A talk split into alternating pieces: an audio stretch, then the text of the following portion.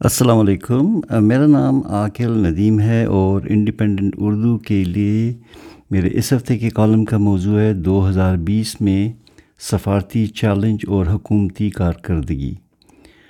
دو ہزار بیس حکومت کے لیے ایک بڑے چیلنجز کا سال تھا۔ اس دوران اسے مشکل اندرونی معاشی و سیاسی مسائل کے علاوہ بیرونی مشکلات کا بھی سامنا کرنا پڑا۔ امید کی جا رہی تھی کہ حکومت نے پچھلے اٹھارہ ماہ کی غلطیوں اور ناکامیوں سے سبق سیکھے ہوں گے۔ لیکن اپنے غیر لچکدار اور غیر ذمہ دارانہ رویے کی وجہ سے حکومت نے اس سال کے اختتام تک ملک کو شدید سیاسی، معاشی اور بین الاقوامی بحرانوں سے دو چار کر دیا ہے۔ سیاسی قیادت کی سمت نہ تو اندرونی حالات اور نہ ہی بین الاقوامی تعلقات میں عوام کو کسی قسم کا اطمینان دلا پا رہی ہے۔ بھارت کے ساتھ کشیدگی۔ یہ سال پاکستان اور بھارت کے درمیان تعلقات میں مزید کشیدگی کا سال تھا۔ بھارت نے کشمیر میں اقوام متحدہ کی قراردادوں کی مسلسل خلاف ورزی کرتے ہوئے اپنی جارحانہ سرگرمی اور مظالم جاری رکھے۔ ہماری سفارتکاری کی وجہ سے ہونا تو یہ چاہیے تھا کہ ہمارے دوست ممالک اس سلسلے میں ہمارے ساتھ مل کر کشمیریوں کی جد و جہد کا ساتھ اور بھارتی حکومت پر دباؤ ڈال رہے ہوتے۔ لیکن اس مسئلے میں ہمارے دوست ممالک بھارت کی طرف کھڑے دکھائی دیے۔ غیر سفارتی اور غیر پیشہ ورانہ انداز میں اس سال ہم نے عرب ممالک کو بغیر کسی منصوبہ بندی یا تجزیے کے ایک طرح کی عوامی سطح پر ناراضگی اور خفگی کا اظہار کرتے ہوئے کہا کہ اگر آپ کشمیر پر ہماری مدد نہیں کر سکتے تو ہم دوسرے راستے دیکھیں گے۔ ہمارے عرب ممالک کے ساتھ تعلقات پر یہ خودکش حملہ بغیر کسی سوچ سمجھ اور مناسب حکمت عملی کے کیا گیا۔ اس غیر دانش مندانہ عوامی اعلان سے ہماری حکومت کو عرب ممالک اور او آئی سی کے علاوہ کشمیر پر انگلیوں پر گنے جانے والے ممالک کے علاوہ کن سے حمایت کی توقع تھی؟ ہمارے فیصلہ سازوں کی نظر میں دوسرا کون سا راستہ تھا؟ بعد کے واقعات نے ثابت کیا کہ یہ قدم کسی دانش اور حکمت کے بغیر اٹھایا گیا اور ہمارے پاس کوئی متبادل منصوبہ نہیں تھا۔ اس بیان سے سعودی عرب کی ناراضگی قدرتی تھی۔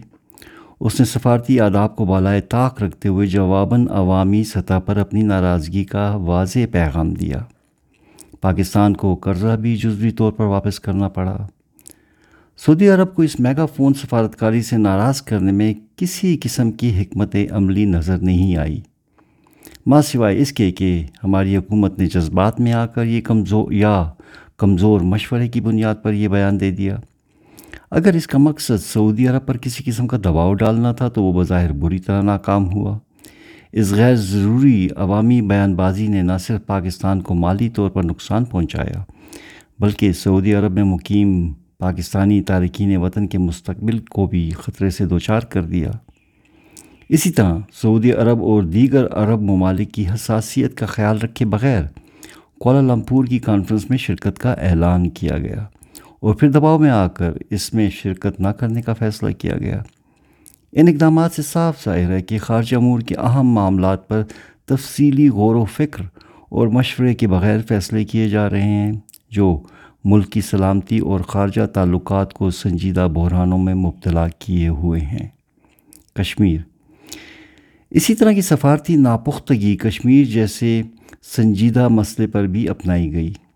تمام سال اس مسئلے کو عالمی سطح پر اجاگر کرنے اور سیاسی حمایت حاصل کرنے کی بجائے ہماری کوششیں پاکستان کا نیا سیاسی نقشہ بنانے پر مرکوز رہیں جیسے شاید ہماری کشمیر کے بارے میں ساری سیاسی جد و جہد کا مقصد اسے محض سیاسی نقشے پر حاصل کرنا مقصود تھا۔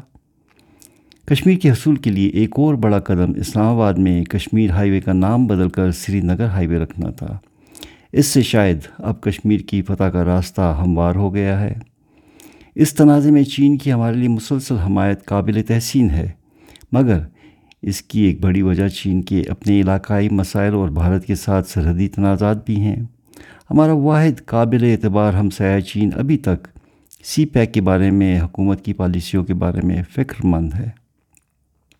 کشمیر کے بارے میں کمزور اور بے سمت پالیسی نے بھارت کو پاکستان کے خلاف جاہریانہ اقدامات کا حوصلہ دیا ہے، جس کی وجہ سے روزانہ کی بنیاد پر پاکستان کے زیر انتظام کشمیر کے شہریوں کو گولہ باری کا نشانہ بنایا جا رہا ہے۔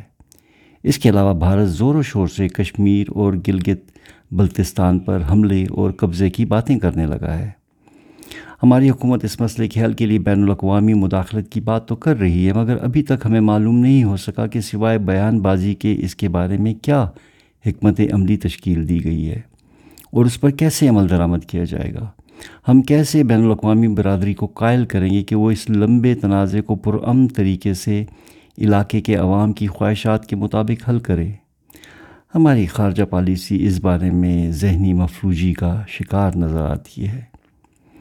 فیٹف بیس ہزار بیس میں پاکستان کی واحد سفارتی کامیابی فیٹف کی بلیک لسٹ سے بچنا تھا۔ حکومت نے فیٹف کی ستائیس سفارشات میں سے اکیس پر عمل درآمد اور قانون سازی مکمل کی، جس کی وجہ سے پاکستان بلیک لسٹ میں جانے سے تو بچ گیا۔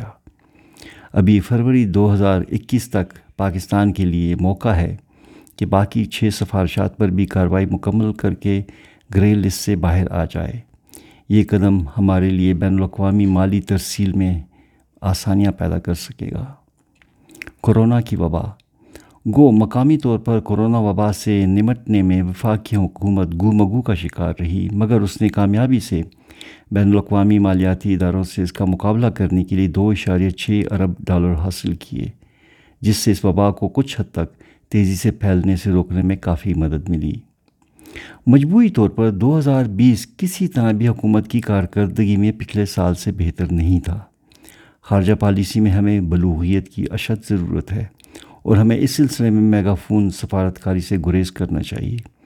ہمیں اپنے بڑے دوست ممالک کے ساتھ مسائل کا ذکر اور حل، ٹی وی انٹرویوز اور پریس کانفرنسوں میں زیر بحث لانے کی بجائے ان سے براہ راست مذاکرات میں کرنا چاہیے۔ شکریہ۔ خدا حافظ۔